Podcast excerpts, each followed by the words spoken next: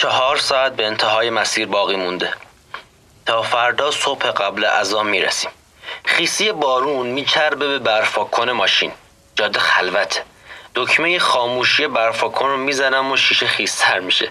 کوبش بارون و بعد فرار قطرها کشون کشون به سمت چپ من. رد آب باقی میمونه و بعد قطره های بعدی محوش می‌کنه. رادیو رو روشن می‌کنم. صدای خرخر احمقانش با صدای برخورد آب و سقف از فلز ماشین تلفیق میشه. سرم درد می‌گیره ولی دستم نمیره به خاموش کردنش. دلم می‌خواد که اینجا باشی و من برای به دست آوردن دلت شروع کنم به بافتن یه سری عراجیف عاشقانه ای که خودم وقتی میگمشون حالم از خودم و زبونم بد میشه. از که بگم من تو آخر این راه بهاتم و جاده تموم میشه و من کنار تو نه. بعد بعدشم بگم من اندازه ریگای این بیابون دوست خواهم داشت. ته زبونم تلخ میشه.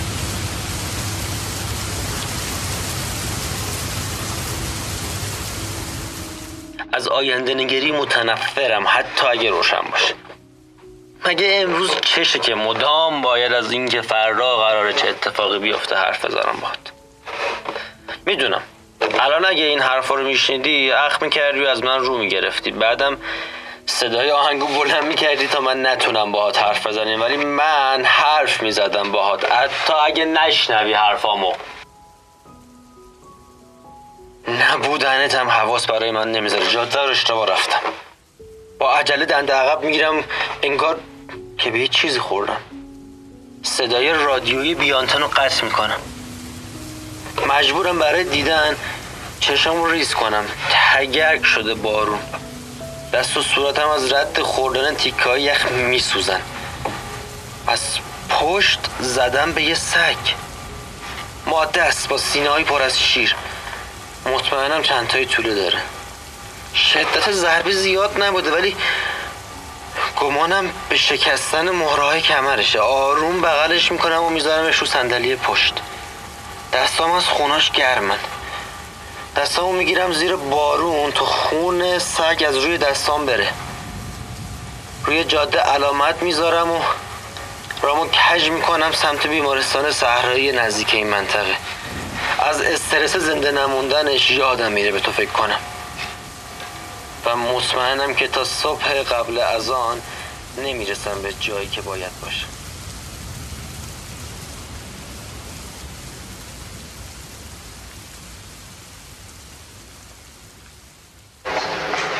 می‌گویم چرا یکی زنگ نمی‌زند بگوید فضل الله خان؟ اولین دندان پسرم کیومرست همین امروز صبح نیش زد. میشنوی امین آقا؟ اینها همشان فقط بلدن نفوس بد بزنند. ناله کنند که ام جانم فوت کرده. دنده ها این دنده راستم. اینجا. درد می کند آن وقت من حرفی نمی‌زنم. چندین و چند سال است میشنوی زن پای راستم دائم انگار که گر گرفته باشد میسوزد. اما من نمی‌زنم. رفیق راه پیری من است این درد. گفتن ندارد. به قول استاد کلوخه غم را باید به آب دهان خیز کرد و به زبان هی چرخاند و چرخان و بعد فرو داد. گفتن ندارد. آمده است که مثلا مرا ببیند. می‌بیند که من افتادم اینجا. این دوتا دیلاغ را می‌بیند که ندیم من شب و روز. آن وقت می‌گوید نمی‌دانید تاکسی چقدر گران شده است. تا نگوییم صد تومان داد نزنیم دویست تومان میدان ونک حتی نگاه آدم نمی کنن. گوشت با من است امینه جان. اسخر داداش محمد یعنی آمده و دیدن امو جانش که من باشم. گفتم چه خبر امو؟ گفت چه بگویم؟ گفتم یک چیز خوب بگو امو خبری که دل من را شاد کند. آهی کشید که گفتم چه می‌خواهد بگوید می‌فهمی؟ می‌گفت کرایه رب و رب من را در آورده هرچی از این دست می‌گیریم از آن دست می‌دهیم به صاحب خانه گفتم اما زنت چی؟ چی میپوشد؟ گاهی که می‌روی خانه و مثلا یک شاخ بیقابلیت نرگس بهش می‌دهی دست نمیاندازد دور گردنت شنیدی چی جوابم داد؟ گفت دلت خوش است امو دروغ می‌گویند امینه باور کن من می‌شناسم این مردم را. اگر شاد باشند سورسات بزمی را بخواهند بچینند اول پرده هاشان را کیپ تا کیپ می‌کشند. اما وای اگر امه دختر امه ایشان بمیرد. یا حتی پای خاجه با خاجهشان ناقافل مو بردارد. نه که بشکند فقط مو بردارد. آن وقت بیا و تماشا کن که چطور میکنندش توی بوغ که آی ایوه الناس. آن وقت دیشب خواب بودی تو. من بیدار شدم. دیدم صدا میآید. گوش که دادم فهمیدم باران میبارد. نر نر میبارید. و گاهی یکی دو تا به همین شیشه می‌خورد. خواستم چراغ روشن کنم که ببینم. گفتم بیدار می‌شد خوب دست بردم آهسته تلفن را از اصلی برداشتم. گذاشتم روی سینه. می‌خواستم به یکی زنگ بزنم که بلند شود. اگر می‌تواند چراغ روشن کنم برود توی حیات برود توی محتابی سرش را همینطور کجکی بگیرد زیر باران تا دانه های ریز و سرد بخورد به پیشانیش. بچکد روی گونه هاش همینطور هم فق فق گریه می‌کردم و فکر می‌کردم به کی تلفن کنم که نگوید زده به سرش. راستش باز ترسیدم که تو بیدار شوی و دیگر بیخوابی بزند به سرت. بعد گفتم خودم بلند میشم خودم را اول می‌کشم بالا. می نشینم می چرخم بعد هم دست دراز می‌کنم یک دیلاق به زیر این بغل. و یک دیلاق به زیر این یکی. بلند می‌شوم. خورده خورده می‌روم تا برسم به در. برسم به آسانسور. بعد دیگر می‌توانم به مشرحمت. یا آن یوسف. یا هر کس که نگهبان ورودی ما باشد بگویم کمکم کند بروم تا حیات ساختمانم نشد. این تن وفا نکردم این آقا. نامردی کردن این دوتا پا. گله ای ازشان ندارم. مرا راه بردند. به بیراهه هم رفتم. به تو نگفتم. از ابقلی بودم. عاشق بودم. می‌رفتم توی کوچه. این طرف و آن طرف را می پاییدم و می پریدم لبه دیوار را. می گرفتم و به یک خیز می‌رفتم بالاش. سگ کی بود ترس؟ بیدار بود. میشنید. می‌گفت توی فضلی؟ می‌گفتم مگر یکی دیگر هم هست؟ می‌گفت داد نزن بیدار می‌شوند آن وقت اینها فقط از عرض حرف می‌زنن که مثلا شده دویست و چند. که اخیرا گرونتر هم شده. طوری هم می‌گوین انگار می‌کنی که اگر ده هزار تایی خریده بودن حالا روی گنج قارون نشسته بودن. توف به این روزگار. صفت ندارند این مردم. نشده به جان خودت یکیشون یک روز بیاید که ببین چه پیراهنی خریدن. دل من که هنوز هستش می‌زند می‌گویم بچن دخترین روپوش را بچرخ ببینم چین چین دامنت را. می‌گوید من دامن نمیپوشم. شنیدی چی گفتم؟ صفیه گفت من همیشه بلوز و شلوار تنم می‌کنم. راحت تر است. این هم از اقبال من. آن دامن سفید و سرخش یادت هست؟ باید یک جایی گذاشته باشیمش. همین چند سال پیش دیدمش. و گرفتم جلوم و هی زار زدم. از خوشحالی بود. باور کن یادم آمد. میچرخید و دامن چینچین سرخ و سفید دوران پاهای کوچک توپل و سفیدش میچرخید. می‌گوید من بلیز و شلوار میپوشم. یه یه یه. می‌گوید گرمتر است. گفتم توی خانه جلو حاجاقاتون چی؟ گفت بابا کسی دیگر حوصله این حرف ها رو ندارد.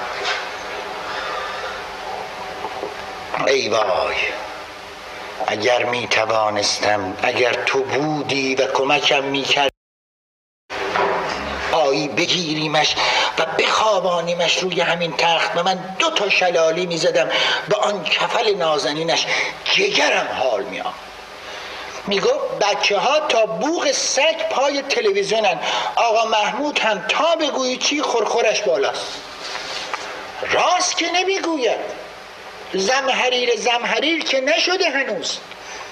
راستش را بگو پیر زن آن بیرون چه خبر است؟ پشت این پنجره آن طرف این دیوار چه میگذرد؟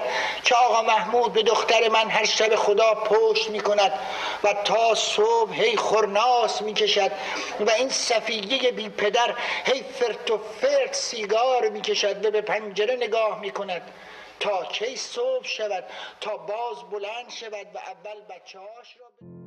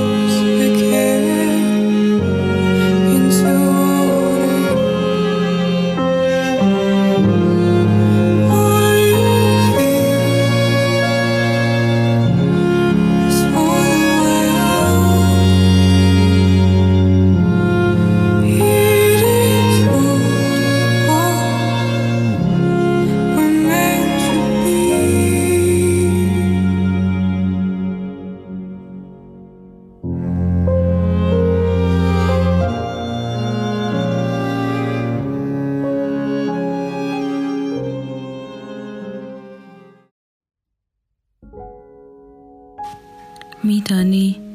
دیگر یاد گرفتم که با این چیزها غمگین نشوم. نازنین می‌گوید تو دیگر چه جانوری هستی؟ باورت نمی شود با دیدن یک کامیون که صدها متر دورتر از جاده اصلی در بیراهی به کندی میراند و گرد و خاک به پا می کند دچار غم عمیقی می شوم. یا همیشه از رفتن به خانه های نوساز که اساس تازه گوش و کنار اتاقهایش تلمبار شده وحشت دارم. می ترسم از پنجرش بیرون را نگاه کنم و برف در حال باریدن باشد. بعضی شعرها بعضی آهنگها نمی‌دانم. مثلا همون شعری که همش با این مصرع کوتاه پایان میافت که ای کاش عشق را زبان سخن بود. گاهی تعجب می‌کنم که یک ایرانی بعد از شنیدن این شعر لبخندی می‌زند و فقط به همین اکتفا می‌کند که زیبا بود. فقط همین. در حالی که هر بار آن را میشنوم صورتم از اشک خیس می‌شود. سلام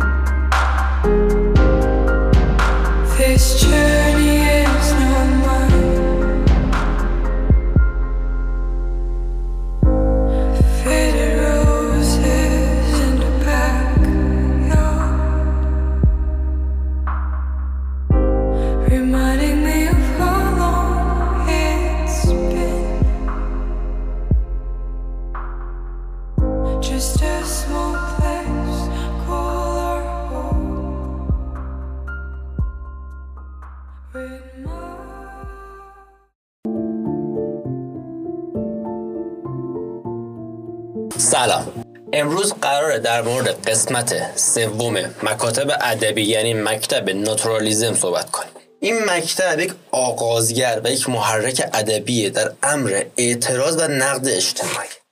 یک جوره ادامه دهنده رئالیسمه و وجودش باعث شد که رئالیسم در جامعه کمرنگ بشه و عملا یک بخشی از تاریخ دیگه ما رئالیسم رو نداشته باشیم در مکاتب ادبی. این مکتب یک مکتب علمگرا و طبیعتگراست. یعنی چی؟ یعنی دیگه نویسنده براش معیارها معیارهای توصیفی قنایی و توانایی قلم نبود. معیار نوشته های ادیب ناتورالیست کسی که تو مکتب ناتورالیزم فعالیت می‌کرد و خوش ناتورالیست می‌دونست علم بود. و همه چی بر اساس علم نوشته می‌شد. به جبرندیشی معتقد بود و به هر اتفاق اجتماعی بدبین و اساسا ناامید. این جنبش یک جنبشی بود که بر اساس فلسفه و علم تلفیق این دو در اواخر قرن 19 و اوایل قرن 20 شکل یک روز یک رستوران امیل زولا، فلوپ، گونکور و چند تا از ادیبای معروف جهان دور هم جمع میشن با هم صحبت می‌کنن و اونجا تصمیم می‌گیرن این مکتب رو پایه گذاری کنن و امیل زولا عملا به عنوان پایه گذار این مکتب معرفی میشه. ولی خب این مکتب یک سری پایه های فلسفی داشته که اساسا میگم پایه فلسفی ناتورالیزم برمیگرده به اندیشه های اوبلاگ فرانسوی. یعنی به صورت کاملا واضح میشه گفت که این مکتب هم شبیه بقیه مکاتب شبیه کلاسیزم و حالا بقیهشون از فرانسه اومده و پایش و اساسش تو کشور فرانسه گذاشته شده. ویکتور هوگو در مورد ناتورالیزم چی میگه؟ یعنی ویکتور هوگو که خودش رومانتیست بوده میگه ناتورالیستا میکوشند با مسائل اجتماعی همان رفتاری رو کنند که دانشمندان علوم طبیعی یا جانورشناسی انجام می‌دهند. یعنی تمام بنمایه نوشته ادبی باید بر اساس منطق علم و شواهد قابل مشاهده باشه. ولی یک جایی هم دکتر زرینکوب میگه گرایش به تصویر و تقلید محض در توصیف و تصویر جنبه های زشت طبیعت نیز رواج فوق‌العاده‌ای در این مکتب دارد و جهان غرب را با بحران دیگری روبرو ساخت و آن هرز نگاری و نویسی است دکتر زرینکوب این نوع نگاه مادیگرایانه رو یک نگاه زشت می‌دونه و معتقده که ناتورالیست ها خیلی زشت و خیلی بیپرده به جهان اطرافشون نگاه می‌کرد. حالا چه عوامل اجتماعی باعث شدن که این مکتب شکل بگیره؟ انقلاب 1830 انقلاب 1848 کودتای 1851 ناپلئون در فرانسه. یک پارچه شدن کشورهای آلمان و ایتالیا جنگ فرانسه و پروس جنگ جنگ های داخلی آمریکا عوامل شکل دهنده مکاتب بودن و کمک کردن که نویسنده به این سمت و سو برن. این موارد اجتماعیش بود. موارد علمی پیشرفت و توسعه وحشتناک غرب تو قرن 19 همه. این توسعه شبیه حالا مثلا اختراع قطار اختراع ماشین بخار و خیلی چیزهای دیگه کمک کردن که نویسنده ها به این سمت برن که علم رو پای یک زندگی بدونن نه چیزهای دیگر و حالا کنار تمام این اتفاقات یکی از مهمترین چیزهایی که اتفاق میفته و یک جورایی بنیانگذار نوع نوشتار ناتورالیستی میشه نظریه های داروینه. نوع نگاه داروین و نوع نگاه, نگاه داروین به این اتفاق باعث میشه که نویسنده ها هم به این سمت سو برن و این مسیر رو برای نوشتن خودشون انتخاب کنن. خب فکر کنم تا اینجا یکم خسته شدید. یک شعر ناتورالیستی از کوپوا گوش بدید تا بریم سراغ ادامش. آیا پرندگان خودشان را هنگام مرگ پنهان می کنند؟ اصر کنار آتش بارها خوب به این مسئله فکر کردم به مرگ یک پرنده. در همین حوالی در جنگل در طی روزهای غمناک زمستان یک نواخت آشیانه خالی پرنده ها همان آشیانه هایی که ما رهایشان می کنیم در آسمان آهنین و خاکستری در باد معلق میمانه. آه حتما خیلی از پرنده ها در زمستان میمیرند ولی وقتی زمان بنفشه ها فرا می‌رسند ما هیچ کدام از استخوانهای ظریفشان را پیدا نمی کنیم. وقتی در فروردین ماه برای دویدن به چمنها می رویم. آیا پرندگان خودشان را هنگام مرگ پنهان می کنند؟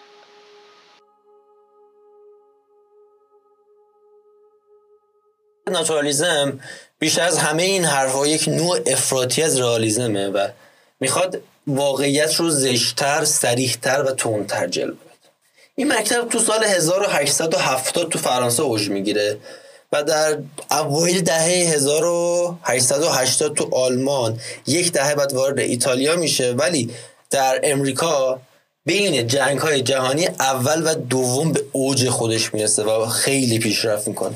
که حالا یکی از نمونه نویسنده که هممون می‌شناسیم جان استاینبک با کتاب موشا آدمهاش خوشای خشمش که فکر کنم هممون یک ملغمه یک یک سری حرفا در موردش تو کتاب های درسمون خوندیم. اما ویژگی های نوشتاری محتوایی ناتورالیزم چیه؟ ویژگی اصلیش یک ضدیت با کلیسا مخالفت با اخلاقیات رایج و قراردادهای اجتماعی و قوانین ثابت اجتماعی. آقا ناتورالیزم با هر چیز ثابت و از گذشته مونده مشکل داره. بعد حالا فرای همه اینها که با مذهب کلیسا مسجد یا هر چیز دیگه ای مشکل داره به شدت هم منتقد هسته اصلی قدرت. و به قدرت ها نقد می‌کنه و از نقد کردنش حراسی نداره.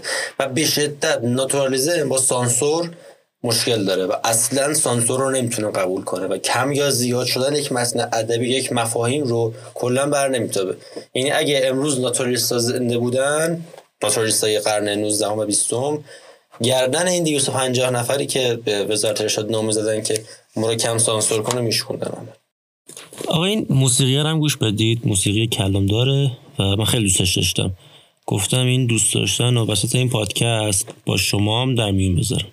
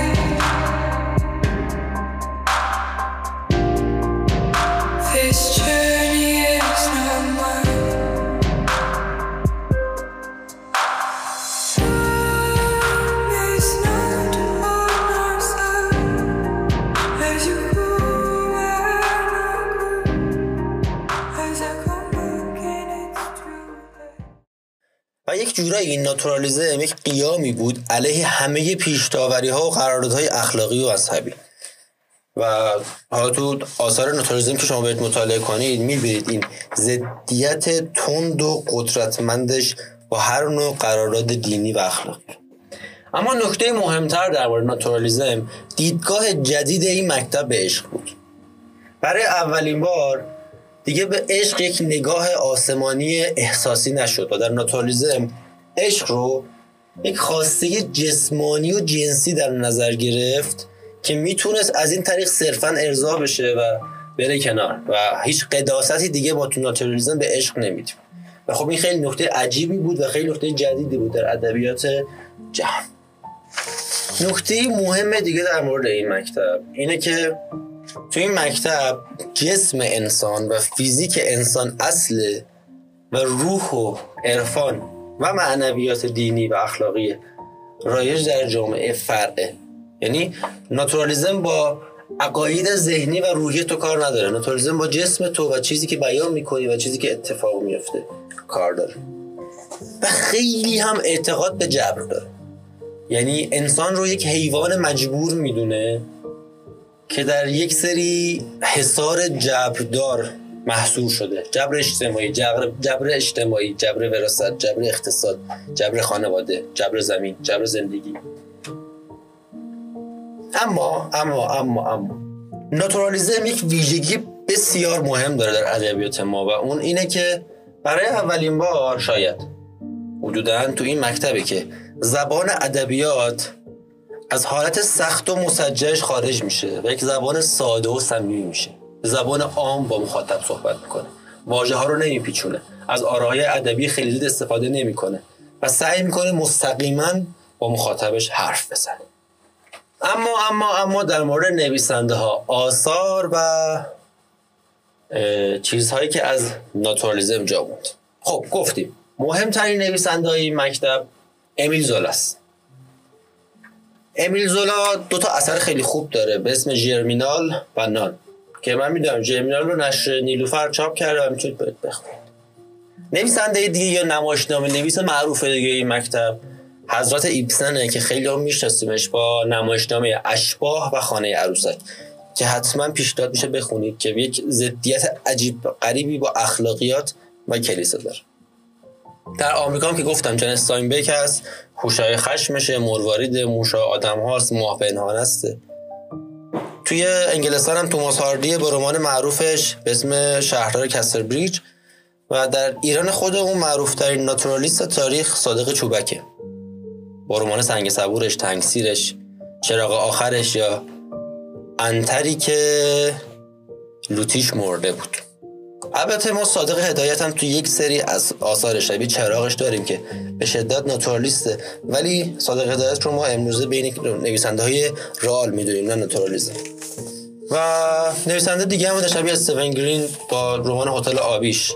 و خب این اثر این نوع مکتب به خاطر تلخ بودنش عمر زیادی نداشت و نویسنده های خیلی زیادی دورش رو نگرفتن چون عمر خیلی بلندی نداشت. ولی به شدت مکتبی مهمی بود در تاریخ ادبیات.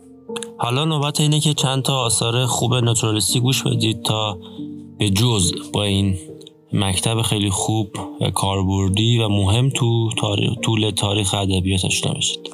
ممنون که تا اینجا گوش کردید. فعلا.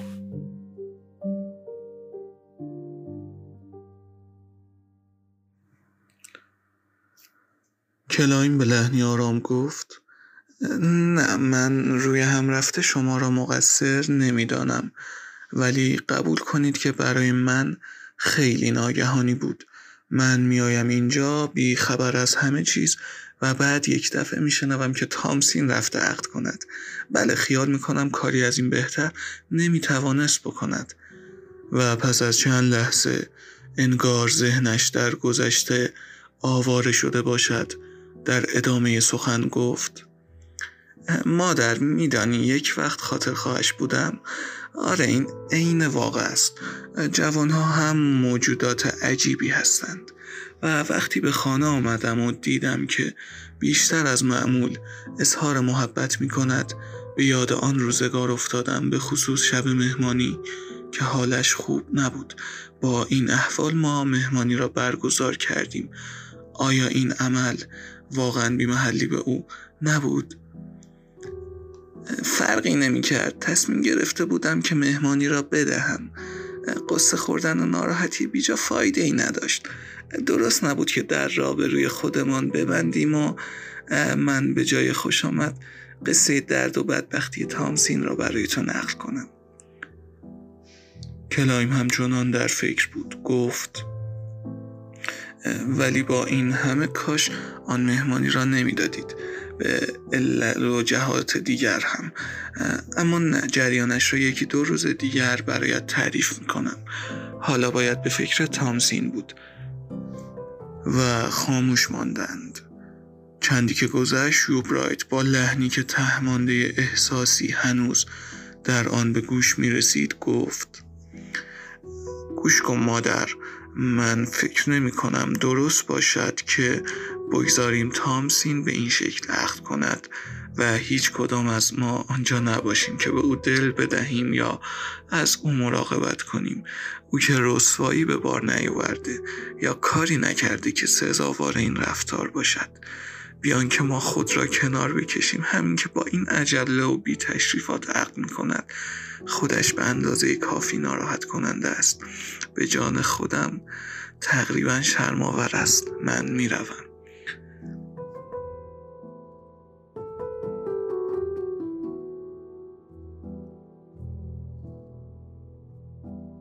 دزدکی نگاهی به مهمانخانه کرد و گفت مگه برچسب رو ماشین رو ندیدی؟ چرا؟ دیدم. اما خب بعضی وقتا آدمایی با معرفتی پیدا میشن که راننده توی کامیون نشست و کمی فکر کرد. اگر این خواهش را نمیپذیرفت نه تنها آدم با معرفتی نبود بلکه مطیع قانون بود و حق نداشت هم سفر داشته باشد. حس کرد توی بنبست افتاده است. اما چاره ای نبود. می‌خواست آدم با معرفتی باشد. دوباره به مهمانخانه نگاه کرد و گفت خیلی خوب. روی رکاب کس کن تا از خم جاده رد شیم. مسافر خودش را پایین کشید تا دیده نشود. دستگیره را گرفت و روی رکاب نشست. لحظه ای بعد موتور قرید کیلومتر شمار جنبید و کامیون به راه افتاد دنده یک دو سه و بالاخره یک ناله دراز و دنده چهار جاده زیر نگاه مرد چنبات مزده می گریخت. به خم جاده چیزی نمانده بود. وقتی رسیدند سرعت کم شد. مسافر خاکالود آهسته برخاست در را باز کرد و به داخل اتاقک کامیون لغزید. راننده از میان پلکای نیمه بازش او را ورانداز کرد. سقزش را می جوید و در همان حال به کلاه مرد مسافر چشم دوخت. مسافر کلاهش را برداشت تا پیشانی و چانه خیس از عرقش را پاک کند. گفت خدا پدرت بیامرزه. پاهم از خستگی لو شده بود.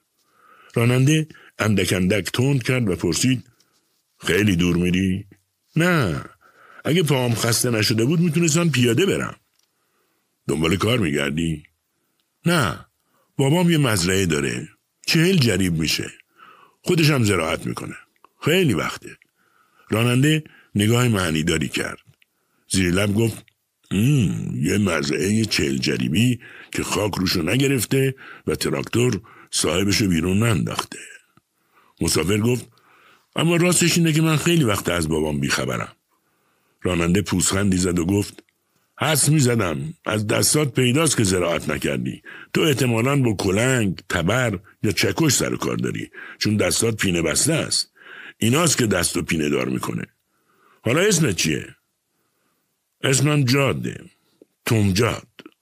به بابا من میگن بابا تومجاد. صدای چرخها و خرخر تند کامیون سنگین شد. کامیون در جایی که کوره راهی با زاویه قائمه جاده را می‌برید ایستاد. تومجاد پیاده شد. دم در کامیون ایستاد و گفت خیلی با معرفتی داداش. خدا حافظ زنده باد. همین که منو تا اینجا آوردی خیلی ممنون. از اینکه راننده می‌خواست از توتوی زندگیش سر درآورد ناراحت بود. ولی چیزی نگفت و راه افتاد. راننده داد زد اخماتو تو هم نکن. چرا اوقات تلخ شده؟ من که نمی‌خواستم از کارت سر درارم تومجاد گفت من چیز پنهون کردنی ندارم و تند رفت. راننده با نگاه دنبالش کرد. جاد بیان که رویش را برگرداند دستش را تکان داد. کامیون خرخر کرد کیلومتر شمار جنبید و کامیون بزرگ یواش یواش دور شد.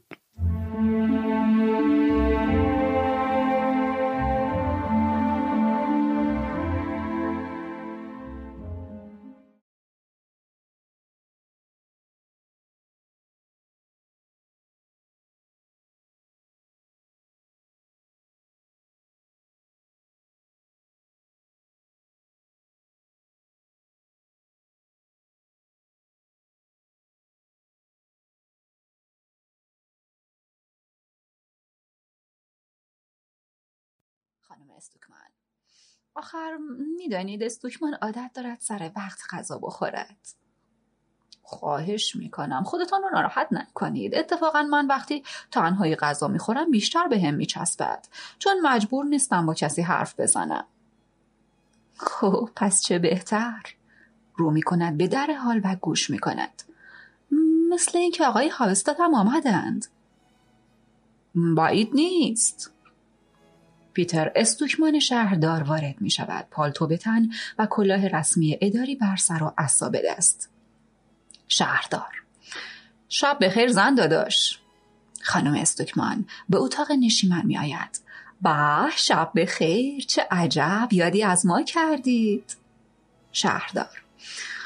والا از این حوالی رد می شدم گفتم با نگاهی به اتاق غذاخوری او مثل اینکه مهمان دارید.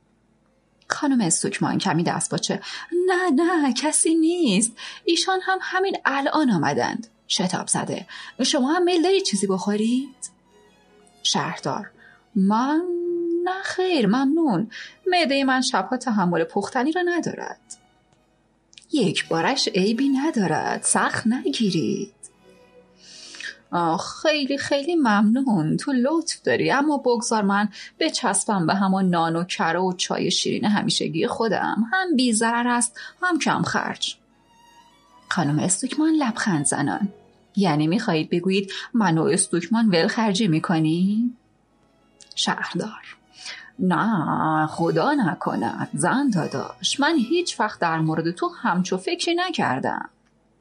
به اتاق کار دکتر اشاره می هستش؟ خانم استوکمن. نه بعد از شام بچه رو برد کمی راه بروند. گمان نکنم راه رفتن بعد از غذا برای سلامتی مفید باشد. گوش می‌کند آه مثل اینکه آمد. نه فکر نمی کنم او باشد. تقی به در اتاق. بفرمایید. هاوستاد سردبیر روزنامه محلی از حال وارد می شود او آقای هاوستاد هاوستاد بله باید ببخشید توی چاپخانه معطل شدم. شب به خیر آقای شهردار. شهردار نسبتا خشک و رسمی ادای احترام می کند شب بخیر گمانم اینجا برای کاری آمده اید. هاوستاد تا اندازه ای راجع به یک مقاله است برای روزنامه. شهردار. بله متوجه شدم از قرار معلوم برادر من از نویسندگان پرکار پیک مردم شده. ایشان لطف می کنند و هر از گاهی مطلبی به ما می دهند. هر وقت که حرفی برای گفتن دارند. خانم استوکمان به هاوستاد. نمیفرمایید؟ به اتاق غذاخوری اشاره می کند شهردار.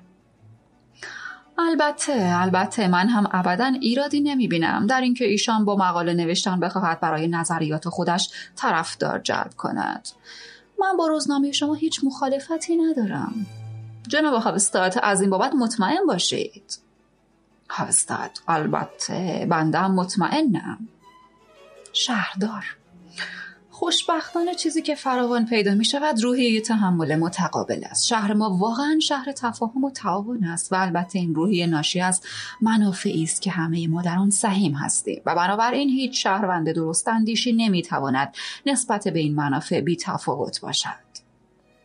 هستد بله بله متوجه هستم. حمام ها رو میفرمایید. بله دقیقا مقصودم حمام های آب معدنی من بود. حرف من را به خاطر بسپارید جناب هاوستاد این حمام ها شریان حیاتی جامعه ما هستند. در این خصوص جای کوچکترین شک و شبهه ای نیست. خانم هستوکمان بله توماس هم همین را می‌گوید. شهردار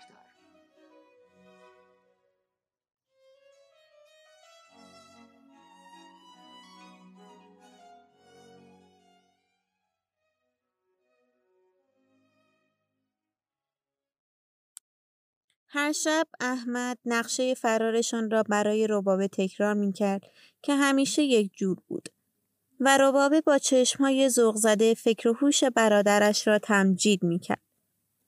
خیالات شگفتانگیز در مخیله سادهش نقش میبست و و چون تنها مسافرتی که در عمرش کرده بود زیارت سید ملک خاتون بود هر دفعه که هر فرنگه به میان می آمد ربابه یاد آن روز می افتاد که آش رشته بار گذاشته بودند ننهش زنده بود و او بس که دنبال تاجی دختر همسایهشان دوید زمین خورد و پیشانیش زخم شد او گمان می کرد ارنگه هم شبیه سید ملک خاتون است و نیز به برادرش وعده می‌داد که از کار بازی خودش هیچ دریغ نخواهد کرد و در مخارج کمک او خواهد شد.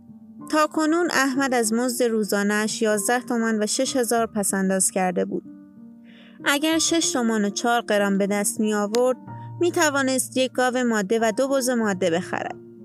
آن وقت می رفتن در خانه عباس روزها آنها زمین را کشت و درو می کردند رباب هم شیر می دوشید ماست می بست توت خوش می کرد و زمستان هم احمد پینه دوزی می نمود و سر دو سال به قول عباس می توانستند از دسترنج خودشان دارای زمین خانه بشوند. پاییز و زمستان و بهار گذشت.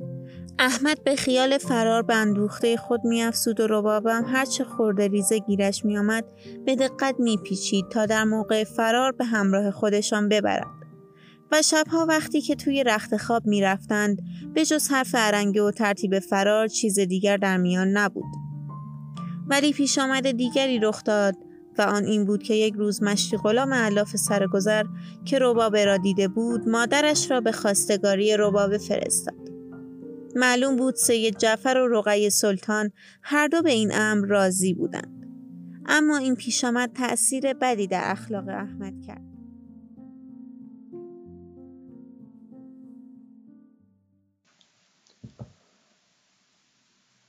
میان دو کوه به دنبال حل مسئله گلوله ها بی امان فضا شور می زدند و با فریادی بلند مرگ را می زیر باران ترس زیر آسمان زهرالود نشستم. پاهایم را به رود سپردم. شاید میان هرج و مرج جاری با صبر ریشه کنم.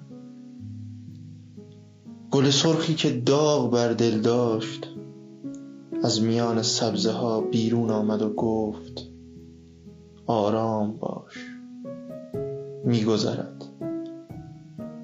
مانند همین رود که دستهای خونین جدا از تن را تا دریا زیر سایه سار درختان به دوش می‌کشد آرام باش. شاید دست تو نیز در یک روز آفتابی صید قلاب دختری شود که صلح را قبل از تولدش گم کرده.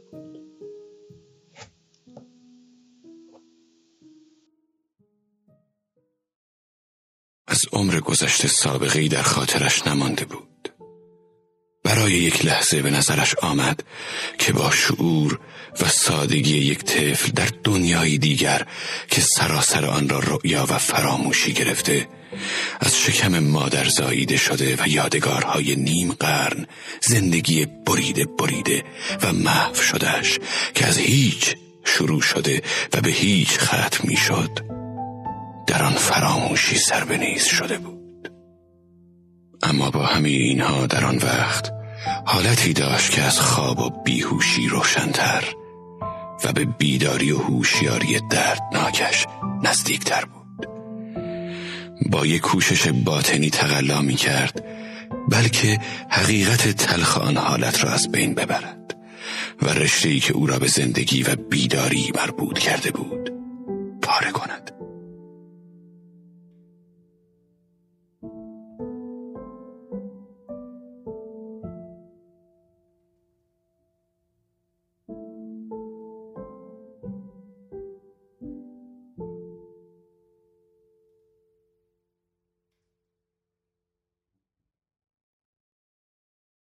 تونستی حق تو از چهار تا آدم مفخور بگیری؟ زایر این فکری که تو سر تو اومده. ما نمی‌دونم تو خودت بهتر می‌دونی. اما آدم خداشناس و با دیانت نباید از این کار خالو درسته درسته. اما آخرش کی باز حقم از این آدمای خدا نشناس که مثل دوز سر گردنه بندگون خدا رو روز روشن لخ می‌کنن و دار و ندارشون می‌برن بگیره ها؟ بعدم گردن کلفتی بکنه و هیچ حسابی هم تو کار نباشه. مگه خدا تو قرآن نگفته باید دست آدم دزد برید؟ چطور حساب کتاب نیست. پس او دنیا چه خبره؟ ولشون کن برند جواب خدا رو بدن. روز پنجاه هزار سال که افتو میاد پایین رو فرق سرشون میتابه. او روز حساب تو باشون ساخت. خالو من چهار تا استخاره برای چهار تاشون زدم. نه تنها همش خوب اومده بلکه ترکشونم بد اومده. عجب. اگه باورت نمیشه برو از سیدلی پیش نماز امامزاده بپرس. او برام استخاره با قرآن زد نه با تسبیح. به سیدلی گفتی که استخاره برای چی کاریه؟ نه خالو به سید نگفتم. ما تو دلم به خدای خودم گفتم. گذشته ازی. مگه ما دیوونم که پیش پیش سرمو به کسی بگم؟ به تو هم که میگم جای پدرمو داری و هر چی باشه دخترت زنمه. و اگه منو بگیرن باید تو زفت رفتشون کنی. برا خداحافظی و حلال بودی هم که شده باید پیش تو می اومدم حالا هم اومدم حلال بودی به طلبم. الله اکبر. پناه بر خدا. اما گمون می‌کنی تو بندر به این شلوغی بتونی چهار نفر رو بزنی و گیر نیفتی. هیچ فکر عاقبت این کارو کردی؟ خالو ما تو فکر گیر افتادن یا نیفتادنش نیستم. البته خاص خداست هرچی خدا خواست همون میشه. پناه بر خدا. ای میگه پناه بر خدا خالو. پس معلوم میشه تو جوری که باید از درد دلمون خبر نداری. تو نمی‌دونی اینا چی به سر ما آوردن. ما دیگه آبرو برام تو بندر نمونده. نه خوب نمی‌دونم. حقیقت می‌دونم که پولی داشته از دست در آوردن. چقدر بوده چه جوری شده کیایی کارو کردن خوب نمی‌دونم بالا خالو تموم اهل بوشهر می‌دونن. اما تو که پدرزن و خالوی منی نمی‌دونی. کجا بدونم؟ ما که سرم پیش کار خودمه. تو هم که باس بگی چیزی نگفتی. هرچی هم می‌دونم برای بچه ها کم کمکی هم از شهر رو به گوشم خورده. لان همش بهت میگم تا بدونی چه سوراخی تو این دلمونه. پارسال توبه کردم که دیگه پیش فرنگی کار نکنم. وقتی از خونه رابرت صاحب در اومدم دو هزار تومن پول نقره چرخی داشتم که دسترنج 20 سال جون کندنم بود. بعد که می‌دونی به کربلا مشرف شدم. قبر امام حسین رو بوسیدم. وقتی برگشتم برام 1300 تومن مونده بود که با 300 تومنش همین دکون جو فروشی تو بنده رو وا کردم چند تا بزم خریدم برای زن بچه ها خب هزار تومنش چی شد؟ لا نمیگم بعدی خدا نشناسای بوشهری بو بردن که یه هزار تومنی پول و پله تو دستمونه. همه این محمد گندرجب اومد زیر پام نشست که بیا پولتو بده معامله خب. ما گفتم خب چه عیبی داره که سر و سامون به زندگیمون بدیم. محمد گندرجبو رفت و کریم حاجمزه رو برداشت آورد. قرار شد کریم یه خونه ای که کنار دریا داشت پیشم گرو بذاره هزار تومن بگیره یک ساله. رفتیم محضر همین شیخ ابو تراب گردن خورد.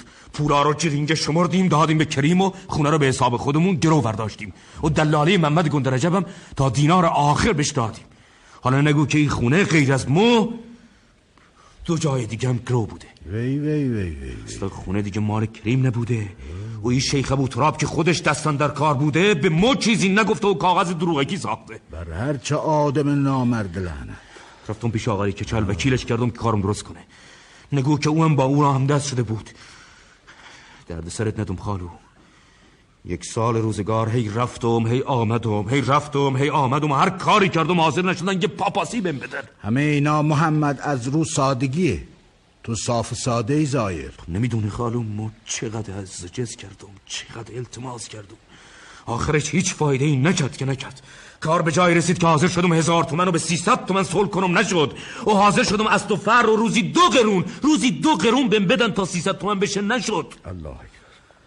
تا الان شست تومون به آقلی کچل دادم و کارم درست نشده. تازه میگه برو چل تومن دیگه هم بیار تا کارتو درست کن تو خب جهنم برو بهش بده محمد. حالو اگه می‌دونستم می‌کرد می‌رفتم این 40 تومنم بهش می‌دادم به درک.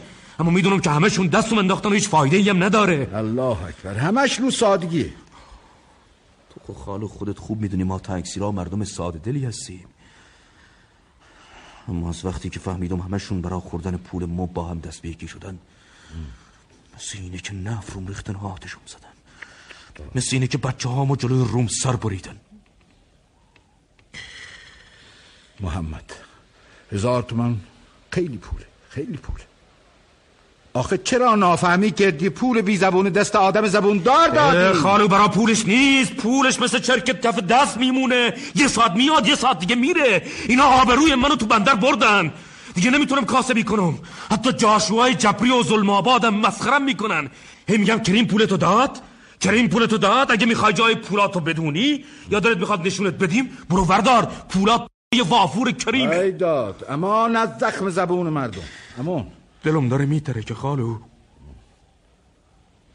پیش اون مردی که آقلی کچل میرون میگه کریم آه در بساط نداره و حوالمو میده به شیخ ابو تراب پیش این خدا نشناس گردن شکسته می‌روم خودش می‌زنه به او راه و یه چیزی بارو می‌کنه حوالم میده به او یکی. خب حالا خالو میگه ما با این نامسلمونا کار کنم؟ غیر اینه که همشون به درک واصل کنم؟ مو حرفی ندارم. تو کارتم نه نمیارم. حالا که با خدا مشورت کردی ما بنده گناهکار چی می‌تونم بگم؟ هر کوری بهتر از صد تا روشن پیش پای خودش رو می‌بینی درسته که پای آبرود تو کاره. اما هیچ فکر زن و بچه ها تو کردی؟ تو تنها نیستی. زن و بچه داری. به خاطر اونام که باشه باس احتیاط کنی. پولت رفته جونت هم میره. به درک. تو زندگی هیچی نیست که به قد شرف و حیثیت آدم برابر باشه. حتی جون آدم. محمد. حتی زن و بچه آدم. محمد چشم ای بیچاره ها به دست توه. کی میکاد از عهدشون بر بیاد؟ خارو درسته که چشمشون به دست ماست. و ما باید به فکرشون باشیم و زیر پر و بال خودمون بزرگشون کنیم. اما نبابی آبرویی این خوبه که فردا که بچه همون بزرگ شده هم مردم بهشون بگن باباتون نامرد بود و زیر بار زور رفت. این خوبه که بهشون بگن چند تا پاچه ور مالیده دار و ندارش بالا کشیدن و مسخرش کردن. اونم مثل بیوزنا زیر بار ظلم رفت و رفت زیر چادر نند کر شد. این خوبه یا خوبه بهشون بگن باباتون رفت حقش بگیره کشتنش.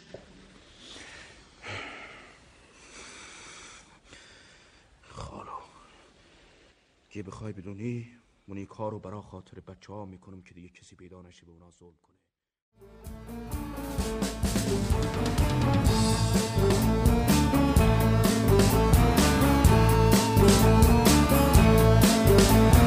یک روز از خواب پا میشی می‌بینی رفتی به بار. هیچ کس دور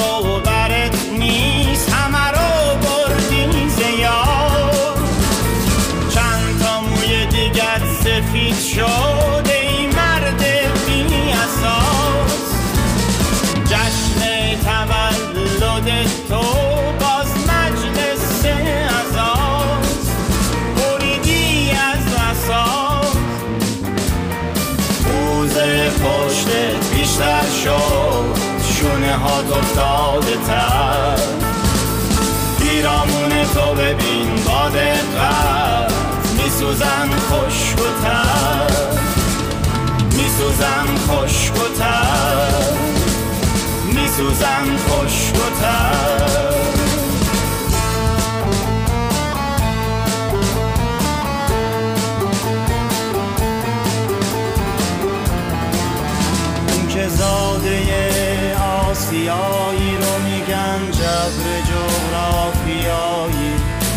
که در هوایی صبحونت شده سیگار و چایی. این که زاده آسیایی رو میگن جبر جغرافیایی. این که در هوایی صبحونت شده سیگار و چایی. این که زاده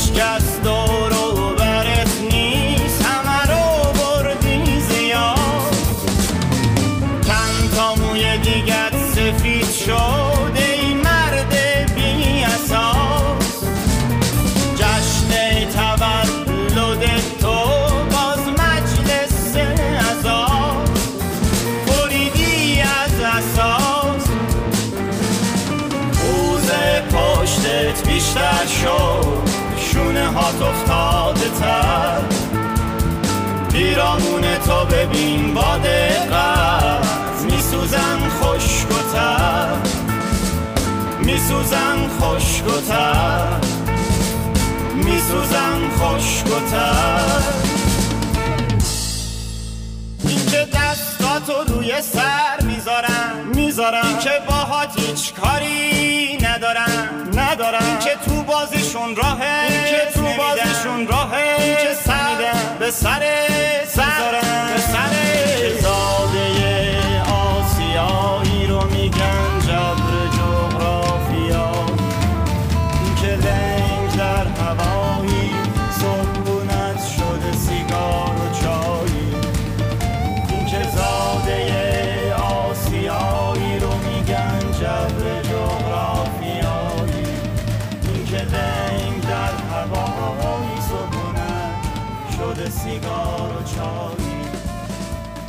شده سیگار و